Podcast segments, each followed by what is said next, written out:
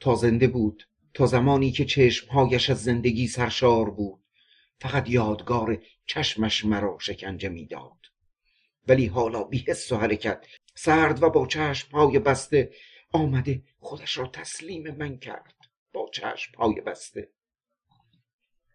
این همان کسی بود که تمام زندگی مرا زهر آلود کرده بود. و یا اصلا زندگی من مستعد بود که زهرآلود بشود. و من بجز زندگی زهرآلود زندگی دیگری را نمی توانستم داشته باشم. حالا اینجا در اتاقم تن و سایش را به من داد. روح شکننده و موقت او که هیچ رابطه ای با دنیای زمینیان نداشت از میان لباس سیاه چین خوردهش آهسته بیرون آمد. از میان جسمی که او را شکنجه می کرد و در دنیای سایه های سرگردان رفت. گویا سایه مرا هم با خودش برد. ولی تنش بی حس و حرکت آنجا افتاده بود. عضلات نرم و لمس او رگ و پی و استخوانهایش منتظر پوسیده شدن بودند و خوراک لذیذی برای کرمها و موشهای زیر زمین تهیه شده بود. من در این اتاق فقیر پر از نکبت و مسکنت در اتاقی که مثل گور بود در میان تاریکی شب جاودانی که مرا فرا گرفته بود و به بدنه دیوارها فرو رفته بود. بایستی یک شب بلند تاریک سرد و بی انتها در جوار مرده به سر ببرم. با مرده او به نظرم آمد که تا دنیا دنیاست تا من بودم یک مرده یک مرده سرد و بی حس و حرکت در اتاق تاریک با من بوده است. در این لحظه افکارم منجمد شده بود. یک زندگی منحصر به فرد عجیب در من تولید شد. چون زندگیم مربوط به همه هستی هایی می‌شد که دور من بودند به همه سایه هایی که در اطرافم میلرزیدند و وابستگی عمیق و جدایی ناپذیر با دنیا و حرکت موجودات و طبیعت داشتم. و به وسیله رشته های نامرئی جریان استرابی بین من و همه عناصر طبیعت برقرار شده. هیچ گونه فکر و خیالی به نظرم غیر طبیعی نمی آمد. من قادر بودم به آسانی به رموز نقاشی های قدیمی به اسرار کتاب های مشکل فلسفه به حماقت ازلی اشکال و انواع پی ببرم. زیرا در این لحظه من در گردش زمین و افلاک در نشو و نمای رستنی ها و جنبش جانوران شرکت داشتم. گذشته و آینده دور و نزدیک با زندگی احساساتی من شریک و توام شده بود. در این جور مواقع هر کس به یک عادت قوی زندگی خود به یک وسواس خود پناهنده می شود. عرقخور می رود مست می کند. نویسنده می نویسد. حجار سنگ تراشی می کند. و هر کدام دق و دل و عقده خودشان را به وسیله فرار در محرک قوی زندگی خود خالی می کند و در این مواقع است که یک نفر هنرمند حقیقی می تواند از خودش شاهکاری به وجود بیاورد. ولی من من که بی و بیچاره بودم. یک نقاش روی جلد قلمدان. چه می توانستم بکنم؟ با این تصاویر خشک و براق و بی روح که همهش به یک شکل بود چه می توانستم بکشم که شاهکار بشود؟ اما در تمام هستی خودم ذوق سرشار و حرارت مفردی حس می کردم یک جور ویر و شور مخصوصی بود. می‌خواستم این چشمهایی که برای همیشه بسته شده بود روی کاغذ بکشم و برای خودم نگه دارم. این حس مرا وادار کرد که تصمیم خود را عملی بکنم. یعنی دست خودم نبود. آن هم وقتی که آدم با یک مرد محبوس است. همین فکر شادی مخصوصی در من تولید کرد. بالاخره چراغ را که دود می کرد خاموش کردم. دو شمدان آوردم و بالای سر او روشن کردم. جلو نور لرزان شم حالت صورتش آرامتر شد و در سایه روشن اتاق حالت مرموز و اسیری به خودش گرفت. کاغذ و لوازم کارم را برداشتم. آمدم کنار تخت او. چون دیگر این تخت مال او بود. می‌خواستم این شکلی که خیلی آهسته و خورده خورده محکوم به تجزیه و نیستی بود. این شکلی که ظاهرا بی حرکت و به یک حالت بود. سرفراغ از رویش بکشم. روی کاغذ خطوط اصلی آن را ضبط بکنم. همان خطوطی که از این صورت در من موثر بود انتخاب بکنم. نقاشی هر چند مختصر و ساده باشد ولی باید تأثیر بکند و روحی داشته باشد. اما من که عادت به نقاشی چاپی روی جلد قلمدان کرده بودم حالا باید فکر خودم را به کار بیندازم و خیال خودم. یعنی آن موهومی که از صورت او در من تأثیر داشت. پیش خود مجسم بکنم. یک نگاه به صورت او بیندازم. بعد چشمم را ببندم و خطهایی که از صورت او انتخاب می کردم روی کاغذ بیاورم تا به این وسیله با فکر خودم شاید تریاکی برای روح شکنجه شده هم پیدا بکنم. بالاخره در زندگی بی حرکت خطها و اشکال پناه بردم. این موضوع با شیوه نقاشی مرده من تناسب خاصی داشت. نقاشی از روی مرده. اصلا من نقاش مرده ها بودم ولی چشم ها چشم های بسته او آیا لازم داشتم که دوباره آنها را ببینم؟ آیا به قدر کافی در فکر و مغز من مجسم نبودند؟ نمی‌دانم تا نزدیک صبح چند بار از روی صورت او نقاشی کردم ولی هیچ کدام موافق میلم نمی‌شد. هرچه میکشیدم پاره می‌کردم. از این کار نه خسته می‌شدم و نه گذشت زمان را حس می‌کردم. تاریک روشن بود. روشنایی کدری از پشت شیشه های پنجره داخل اتاقم شده بود. من مشغول تصویری بودم که به نظرم از همه بهتر شده بود. ولی چشم ها آن چشم هایی که به حال سرزنش بود مثل اینکه گناهان پوزش ناپذیری از من سرزده باشد آن چشم ها را نمی توانستم روی کاغذ بیاورم. یک مرتبه همه زندگی و یاد بود آن چشم ها از خاطرم محو شد. کوشش من بیهوده بود. هرچه به صورت او نگاه می کردم نمی توانستم حالت آن را به خاطر بیاورم. ناگهان دیدم در همین وقت گونه های او کم کم گل انداخت. یک رنگ سرخ جگرکی مثل رنگ گوشت جلو دکان قصابی جان گرفت و چشمهای بی اندازه باز و متعجب او چشمهایی که همه فروغ زندگی در آن مجسم شده بود. و با روشنایی ناخوشی می درخشید چشمهای بیمار سرزنش دهنده او خیلی آهسته باز شد و به صورت من نگاه کرد. برای اولین بار بود که او متوجه من شد. به من نگاه کرد و دوباره چشمهایش به هم رفت. این پیش آمد شاید لحظه ای بیش طول نکشید ولی کافی بود که من حالت چشمهای او را بگیرم و روی کاغذ بیاورم.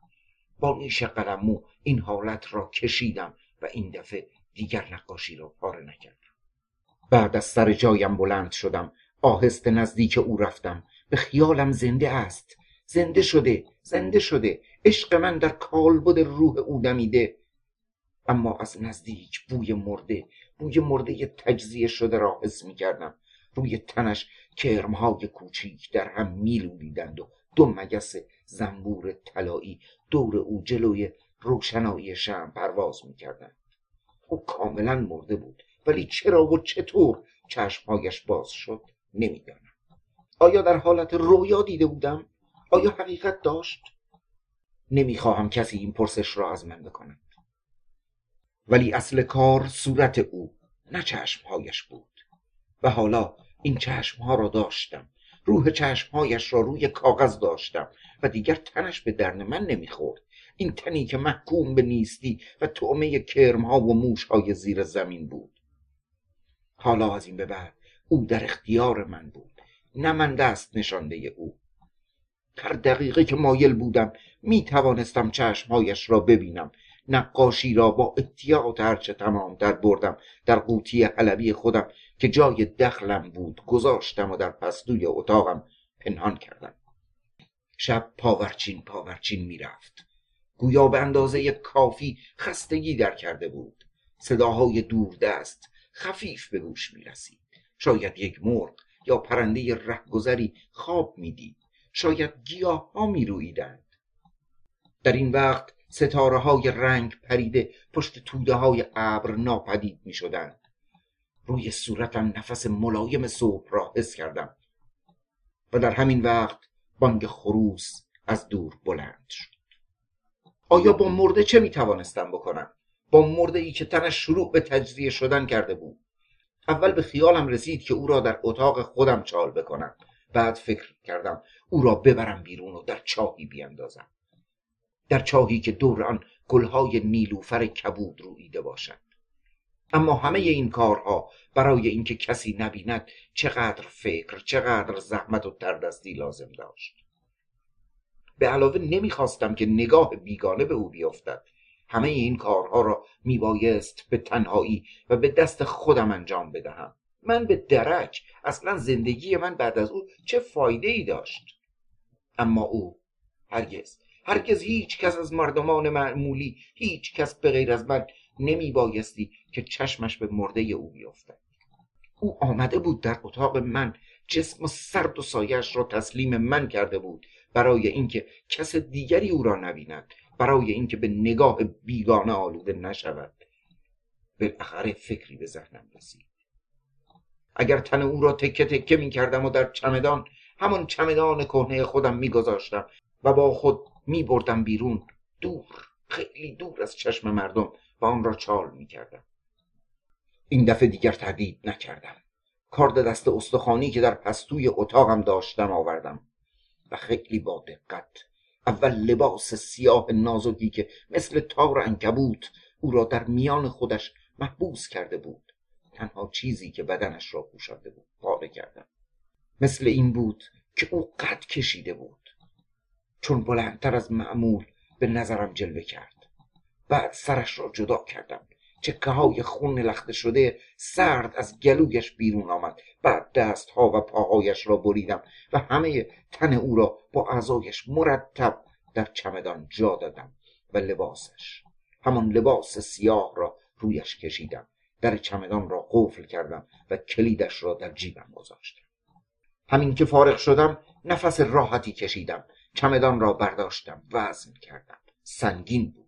هیچ وقت آنقدر احساس خستگی در من پیدا نشده بود. نه هرگز نمی توانستم چمدان را به تنهایی با خود ببرم. هوا دوباره ابر و باران خفیفی شروع شده بود. از اتاقم بیرون رفتم تا شاید کسی را پیدا کنم که چمدان را همراه من بیاورد. در آن حوالی دیاری دیده نمی‌شد. کمی دورتر درست دقت کردم که از پشت هوای مهالود پیرمردی را دیدم که قوز کرده و زیر یک درخت صرف نشسته بود. صورتش را که با شال گردن پهنی پیچیده بود دیده نمی‌شد. آهسته نزدیک او رفتم. هنوز چیزی نگفته بودم. پیرمرد خنده دورگه خشک و زننده ای کرد به طوری که موهای تنم راست شد و گفت اگه هم خواستی من خودم حاضرم ها؟ یه کالسکه نشکشم دارم. من هر روز مرده ها رو می‌برم شابدالعظیم خاک میسپارم ها من تابوت هم می‌سازم. به اندازه هر کسی تابوت دارم. به طوری که مو نمی‌زنه. من خودم حاضرم. همین الان. قهقه خندید. به طوری که شانه هایش میلرزید. من با دست اشاره به سمت خانم کردم. ولی او فرصت حرف زدن به من نداد و گفت لازم نیست. من خونه تو رو بلدم. همین الان ها؟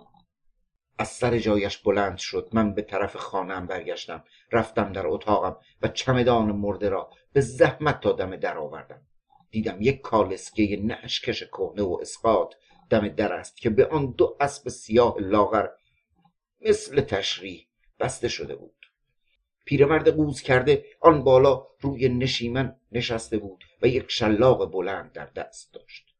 ولی اصلا برنگشت به طرف من. نگاه بکند من چمدان را به زحمت در درون کالسکه گذاشتم که میانش جای مخصوصی برای تابوت بود. خودم هم رفتم بالا میان جای تابوت دراز کشیدم و سرم را روی لبه آن گذاشتم تا بتوانم اطراف را ببینم. بعد چمدان را روی سینه ام لغزانیدم و با دو دست محکم نگاه داشتم. شلاق در هوا صدا کرد. از پا نفس زنان به راه افتادند. از بینی آنها بخار نفسشان مثل لوله دودی در هوای بارانی دیده می‌شد و خیزهای بلند و ملایم برمی داشتند. دستهای لاغر آنها مثل دزدی که طبق قانون انگشتهایش را بریده و در روغن داغ فرو کرده باشند آهسته و بلند و بی صدا روی زمین گذاشته می‌شد. صدای زنگوله های گردن آنها در هوای مرتوب به آهنگ مخصوصی مترنم بود. یک نوع راحتی بیدلیل و ناگفتنی سر تا پای مرا گرفته بود. به طوری که از حرکت کالسکه نشکش آب تو دلم تکان نمی‌خورد. فقط سنگینی چمدان را روی قفسه سینهام حس می‌کردم.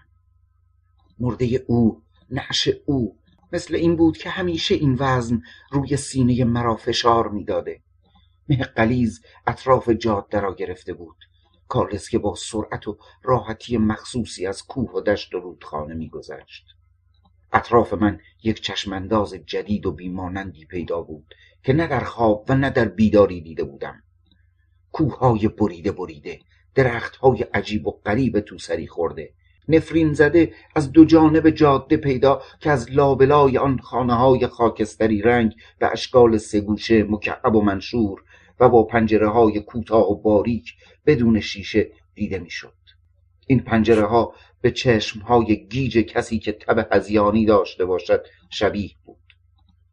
نمی‌دانم دیوارها با خودشان چه داشتند که سرما و برودت را تا قلب انسان انتقال می‌دادند. مثل این بود که هرگز یک موجود زنده نمی‌توانست در این خانه ها مسکن داشته باشد. شاید برای سایه موجودات اسیری این خانه ها درست شده بود. گویا کالسکچی مرا از جاده مخصوصی و یا از بیراه می برد.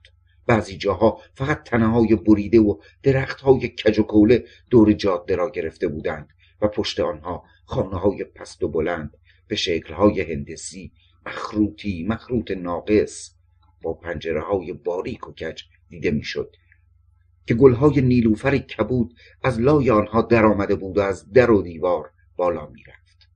این منظره یک مرتبه پشت مه قلیز ناپدید شد. ابرهای سنگین باردار قله کوه ها را در میان گرفته می فشردند و نم نم باران مثل گرد و قوار ویلان و بی تکلیف در هوا پراکنده شده بود. بعد از آنکه ها رفتیم نزدیک یک کوه بلند بی آب و علف کالسکه نهشکش نگه داشت. من چمدان را از روی سینه ام لغزانیدم و بلند شدم. پشت کوه یک محوطه خلوت آرام و باصفا بود. یک جایی که هرگز ندیده بودم و نمیشناختم. ولی به نظرم آشنا آمد. مثل اینکه خارج از تصور من نبود. روی زمین از بوته نیلوفر کبود بیبو پوشیده شده بود. به نظر می آمد که تا کنون کسی پایش را در این محل نگذاشته بود. من چمدان را روی زمین گذاشتم. پیرمرد کالسکچی رویش را برگرداند و گفت اینجا عبدالعظیمه جایی بهتر از این برات پیدا نمیشه. پرنده بر نمی‌زنه ها؟ دست کردم جیبم کرایه کالسکچی را بپردازم. دو قران و یک عباسی بیشتر توی جیبم نبود. کالسکچی خنده خشک زننده ای کرد و گفت قابلی نداره بعد می‌گیریم. خونت رو بلدم. دیگه با من کاری نداشتین ها؟ همینقدر بدون که در قبر کنی من بی رشته نیستم. خجالت نداره.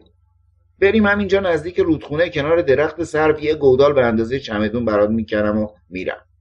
پیرمرد با چالاکی مخصوصی که من نمی‌توانستم تصورش را بکنم از نشیمن خود پایین جست من چمدان را برداشتم و دو نفری رفتیم کنار تنه درختی که پهلوی رودخانه خشکی بود.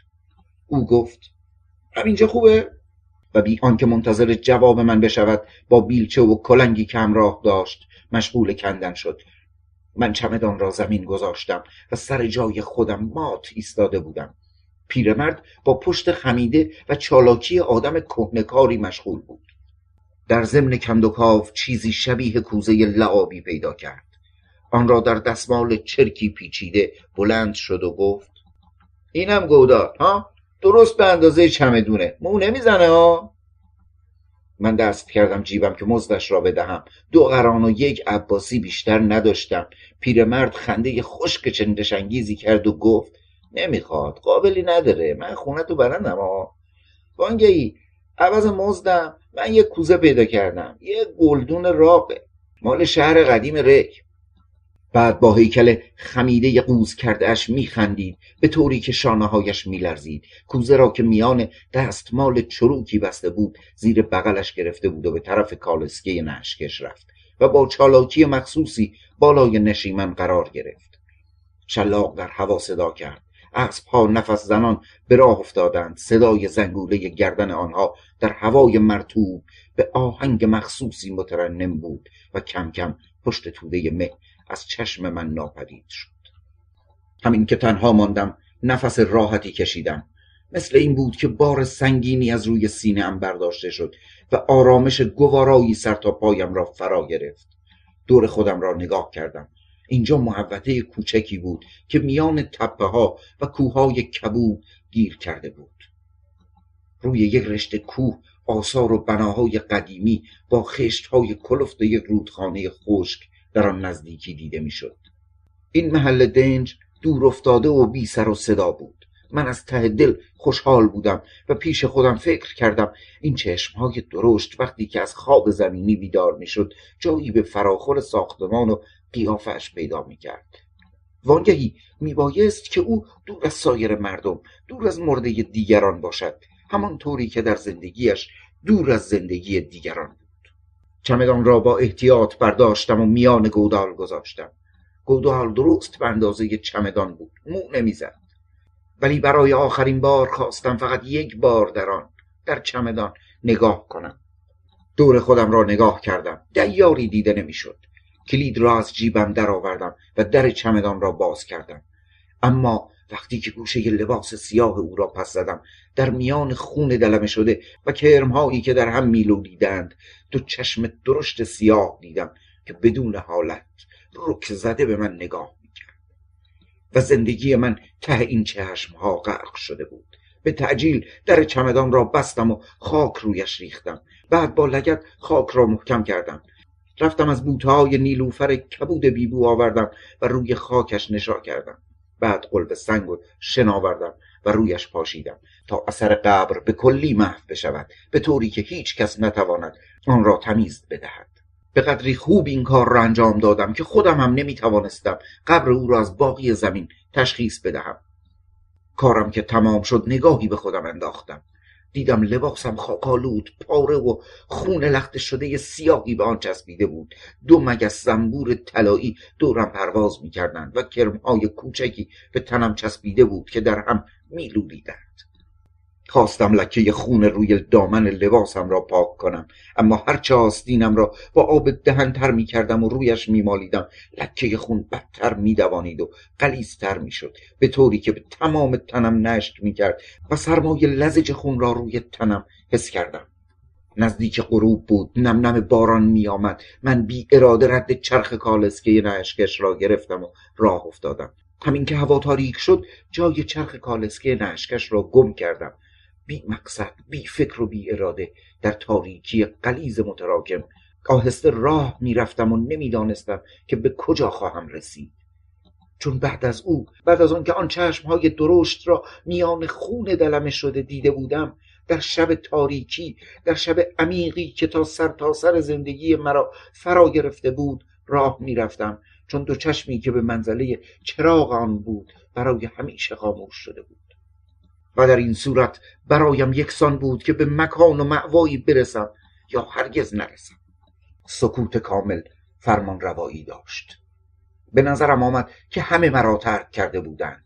به موجودات بیجان پناه بردم. رابطه ای بین من و جریان طبیعت بین من و تاریکی عمیقی که در روح من پایین آمده بود تولید شده بود.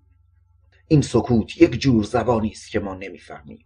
از شدت کیف سرم گیج رفت. حالت غیب من دست داد و پاهایم سست شد. خستگی بی پایانی در خودم حس کردم. رفتم در قبرستان کنار جاده. روی سنگ قبری نشستم. سرم را میان دو دستم گرفتم و به حال خودم حیران بودم. ناگهان صدای خنده خشک زننده ای مرا به خودم آورد. رویم را برگردانیدم و دیدم هیکلی که سر و رویش را با شال گردن پیچیده بود پهلویم نشسته بود و چیزی در دستمال بسته زیر بغلش بود. رویش را به من کرد و گفت حتما تو می‌خواستی شهر بری. راه گم کردی ها؟ لابد با خودت میگی این وقت شب من تو قبرستون چه کار می‌برم؟ اما نترس. سر و کار من با مرده هاست شغلم گورکنیست بعد کاری نیست ها؟ من تمام راهچه های اینجا رو بلدم. مثلا امروز رفتم یه قبر بکنم. این گلدون از زیر خاک در اومد. می‌دونی گلدون راقه. مال شهر قدیم ری. ها؟ اصلا قابلی نداره. من این کوزه رو به تو میدم. به یادگار من داشته باش. من دست کردم در جیبم. دو قران و یک عباسی در آوردم پیرمرد با خنده خشک چندشنگیزی گفت هرگز. قابلی نداره. من تو رو می‌شناسم. خونت رو هم بلدم. همین بغل. من یه کالسکه نشکش دارم. بیا تو رو به خونت برسونم ها؟ دو قدم راست. کوزه را در دامن من گذاشت و بلند شد. از زور خندشانه هایش میلرزید. من کوزه را برداشتم و دنبال هیکل قوز کرده پیرمرد راه افتادم. سر پیچ جاده یک کالسکی نشکش لکنده با دو اسب سیاه لاغری ایستاده بود. پیرمرد با چالاکی مخصوصی رفت. بالای نشیمن نشست و من هم رفتم درون کالسکه. میان جای مخصوصی که برای تابوت درست شده بود دراز کشیدم و سرم را روی لبه بلند آن گذاشتم.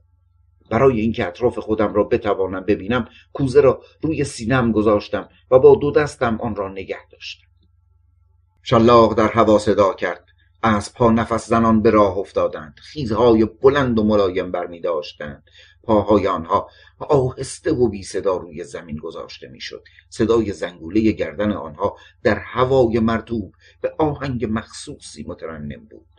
از پشت ابر ستاره ها مثل حدقه چشم های براقی که از میان خون دلم شده سیاه بیرون آمده باشد روی زمین را نگاه می آسایش گوارایی سر تا پایم را فرا گرفت.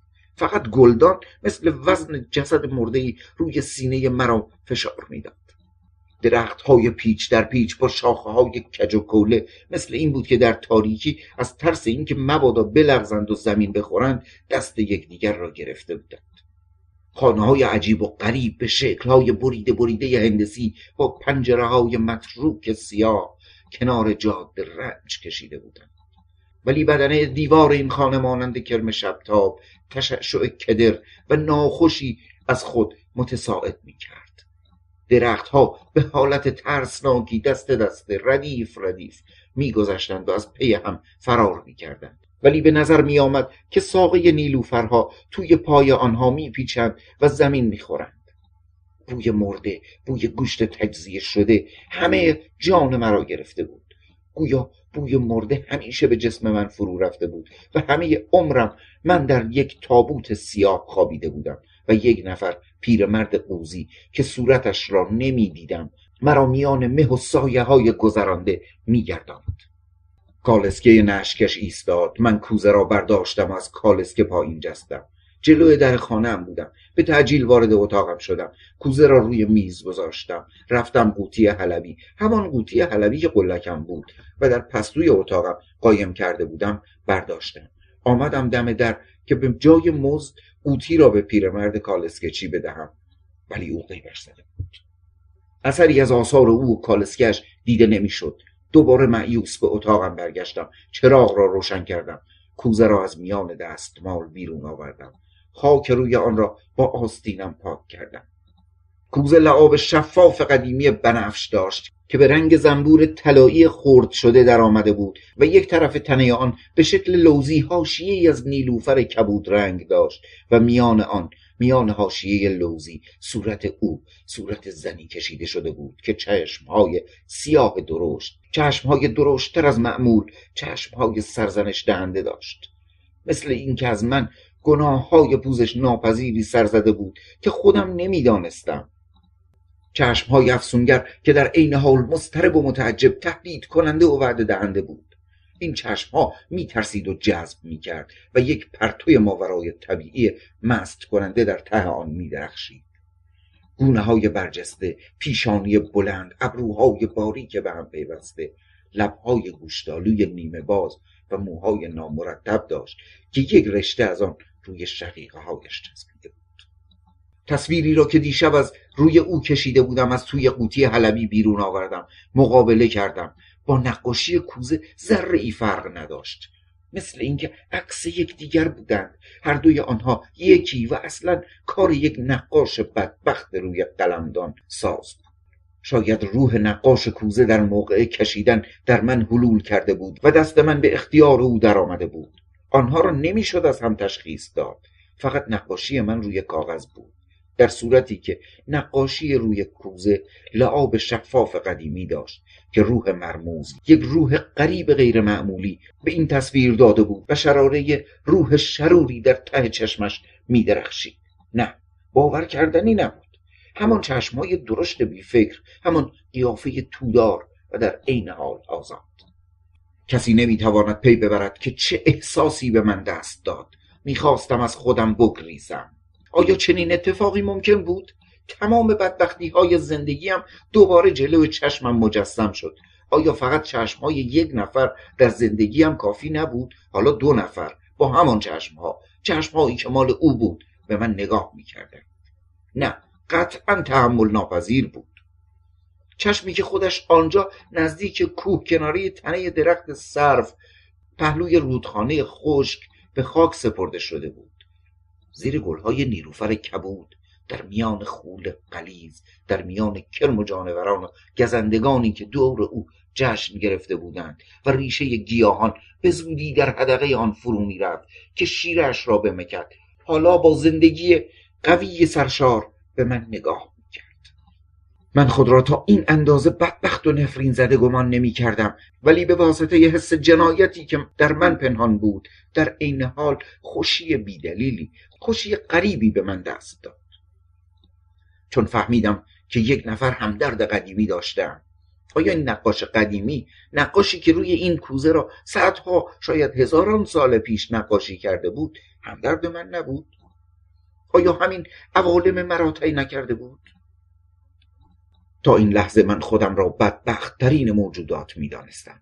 ولی پی بردم زمانی که روی آن کوه ها در خانه ها و آبادی های ویران که با خشت های وزین ساخته شده بود مردمانی زندگی می کردند که حالا استخوان آنها پوسیده شده و شاید ذرات قسمت های مختلف تن آنها در گلهای نیلوفر کبود زندگی می کرد میان این مردمان یک نفر نقاش فلک زده یک نفر نقاش نفرین شده شاید یک نفر قلمدان ساز بدبخت مثل من وجود داشته درست مثل من.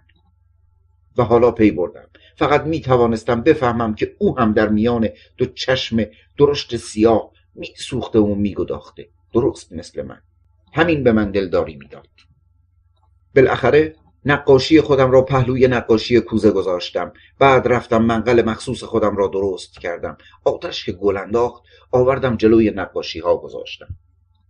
چند پک وافور کشیدم و در عالم خلصه به عکس ها خیره شدم. چون می‌خواستم افکار خودم را جمع کنم و فقط دود اسیری تریاک بود که می‌توانست افکار مرا جمع آوری کند و استراحت فکری برایم تولید بکند. هرچه تریاک برایم مانده بود کشیدم. تا این افیون قریب همه مشکلات و پرده هایی که جلو چشم مرا گرفته بود این همه یادگارهای دور دست خاکستری و متراکم را پراکنده کند حالی که انتظارش را میکشیدم آورد و بیش از انتظارم بود. کم کم افکارم دقیق بزرگ و افسونآمیز شد. در یک حالت نیمه خواب و نیمه اغما فرو رفتم. بعد مثل این بود که فشار و وزن روی سینه ام برداشته شد. مثل اینکه قانون سقل برای من وجود نداشت و آزادانه دنبال افکارم که بزرگ لطیف و موشکاف شده بود پرواز می‌کردم. یک جور کیف عمیق و ناگفتنی سر تا پایم را فرا گرفت. از قید بار تنم آزاد شده بودم. یک دنیای آرام ولی پر از اشکال و الوان افسونگر و گوارا. بعد دنباله افکارم از هم گسیخته و در این رنگ ها و اشکال حل می شد در امواجی قوتور بودم که پر از نوازش های اسیری بود. صدای قلبم را می شنیدم حرکت شریانم را حس می کردم این حالت برای من پر از معنی و کیف بود. از ته دل می‌خواستم و آرزو می‌کردم که خودم را تسلیم خواب فراموشی بکنم. اگر این فراموشی ممکن می‌شد. اگر می‌توانست دوام داشته باشد. اگر چشمهایم که به هم می‌رفت در ورای خواب آهسته در عدم صرف می‌رفت و هستی خودم را احساس نمی‌کردم. اگر ممکن بود در یک لکه مرکب در یک آهنگ موسیقی با شعاع رنگین تمام هستیم ممزوج می‌شد و بعد این امواج و اشکال آنقدر بزرگ می‌شد و میدوانید که به کلی محو و ناپدید می‌شد به آرزوی خود رسیده بودم. کم کم حالت خمودی و کرختی به من دست داد. مثل یک نوع خستگی گوارا و یا امواج لطیفی بود که از تنم به بیرون تراوش می‌کرد. بعد حس کردم که زندگی من رو به قهقرا می‌رفت. متدرجا حالات و وقایع گذشته و یادگارهای پاک شده و فراموش شده زمان بچگی خودم را می‌دیدم. نه تنها می‌دیدم بلکه در این گیرودارها شرکت داشتم و آنها را حس می‌کردم. لحظه به لحظه کوچکتر و بچه تر می شدم بعد ناگهان افکارم محو و تاریک شد. به نظرم آمد که تمام هستی من سر یک چنگک باریک آویخته شده و در ته چاه عمیق و تاریکی آویزان بودم. بعد از سر چنگک رها شدم. میلغزیدم و دور می شدم ولی به هیچ مانعی بر نمیخوردم. یک پرتگاه بی پایان در یک شب جاودانی بود. بعد از آن پرده های محو و پاک شده پی در پی جلوی چشمم نقش میبست. یک لحظه فراموشی محض را طی کردم. وقتی که به خودم آمدم یک مرتبه خودم را در اتاق کوچکی دیدم و به وضع مخصوصی بودم که به نظرم قریب می آمد و در عین حال برایم طبیعی بود.